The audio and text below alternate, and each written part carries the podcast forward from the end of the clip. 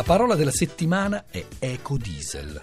Ultimamente, sentendo parlare dello scandalo che ha colpito la Volkswagen, mi è tornato in mente il mio primo articolo scientifico, il primo che vent'anni fa e con mia grande emozione all'epoca riuscì a vedere pubblicato in una rivista scientifica. Dunque, perdonerete, spero, chiedo, imploro l'impudicizia, ma la coincidenza è tale che non posso resistere all'idea di leggerne le prime righe. In un suo divertente monologo, trasmesso in televisione il 2 e il 9 dicembre 1993, il comico Beppe Grillo se la prendeva a un certo punto con il nome di Eco Borsa, nome ostentato sulla confezione di un detersivo che si autodefiniva ecologico. Oltre a giocare sulla polisemia, sulla plurivocità di significati della parola eco, immaginando una borsa che riflettesse e moltiplicasse il suono di un richiamo, borsa, borsa, Grillo ironizzava proprio su quell'eco borsa che preludeva, diceva, a una eco spesa da portarsi sull'eco schiena. Nell'esempio in questione l'ambiguità nasce dal fatto che eco borsa non significa, come suggerirebbe o potrebbe suggerire un'astratta etimologia, una borsa che fa l'eco, ma neanche una borsa da casa, ma significa borsa ecologica. Dunque l'eco, quell'eco che costituisce la prima metà della parola, non è né il nome della ninfa, eco, quello che invece vive ancora in parole italiane come ecografia, né il prefisso greco oico, quello per intendersi di una parola come economia, ed è invece la prima parte dell'aggettivo ecologico, la stessa che si ritrova in un composto tautologico come ecoambiente o anche informazioni recenti come ecodiversità ed ecodiesel. Come accade spesso a questo tipo di elementi che formano le parole, a questi prefissoidi, come appunto eco, tele o auto, nel momento della loro massima espansione la coscienza linguistica collettiva tende a perdere il legame con la base di partenza, dimentica l'etimologia, tanto che di qui a pochi anni, scrivevo nel 1996, un vocabolo come ecosistema potrebbe essere scambiato per un sistema di protezione ecologica in dotazione ai motori. Ma il mio vano motore è troppo vano e poco motore lo illuminerò Sei forte, papà?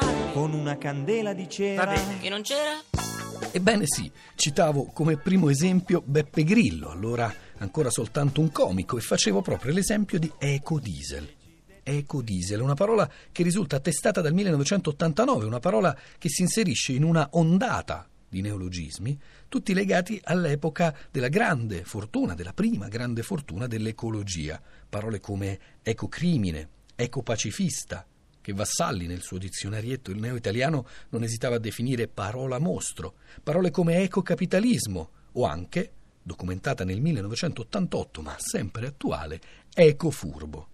Ecodiesel, titolava un settimanale nel 1989, Epoca ha preparato una guida per chi vuole l'aria pulita. È l'unica che può circolare nelle città costrette alle targhe alterne e adesso la vogliono tutti. Adesso, allora, nel 1989, la volevano tutti e d'altronde, proprio negli anni 90, negli anni immediatamente successivi, si comincia a parlare di ecotecnologie, di ecotaxi, ecotreni, ecostazioni ed è del 1994 la pubblicità della Golf di Ecomatic, l'auto che in rilascio si spegne. Vado via, diceva e si perdeva in frasi di canzoni la vita è fatta di giornate piccoli particolari e non puoi dimenticare certe sensazioni, è difficile cercarle e di conservarle mentre corri sulla strada. Quella D sta appunto per diesel, come il cognome dell'ingegnere tedesco Rudolf Diesel nato nel 1858 e morto nel 1931, che progettò quel tipo di motore. Motore tra i cui difetti c'è però, come si scoprirà tempo dopo, l'alta produzione di particolato o particellato, ovvero di particelle di carbonio incombuste, non bruciate, che rimangono nei gas di scarico e poi noi ci respiriamo. Di qui l'esigenza di quei filtri antiparticolato di cui si comincia a parlare proprio alla fine degli anni 90. Ecco un inedito sistema che minimizza l'aspetto più sgradevole dei diesel, si legge in un articolo del quotidiano La Stampa del 23 aprile 1999. Il particolato, microsfere di carbonio di circa 0,05 micron di diametro, che assorbono e condensano idrocarburi, acque e solfati provenienti dal carburante del lubrificante e la fumosità.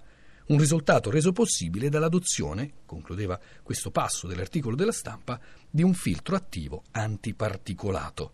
Il Dieselgate era ancora di là da venire perché, piccolo particolare, sembra che alcuni antiparticolato non filtrino particolarmente bene e qualcuno ha anche trovato l'ecosistema, sembra, per non farlo scoprire.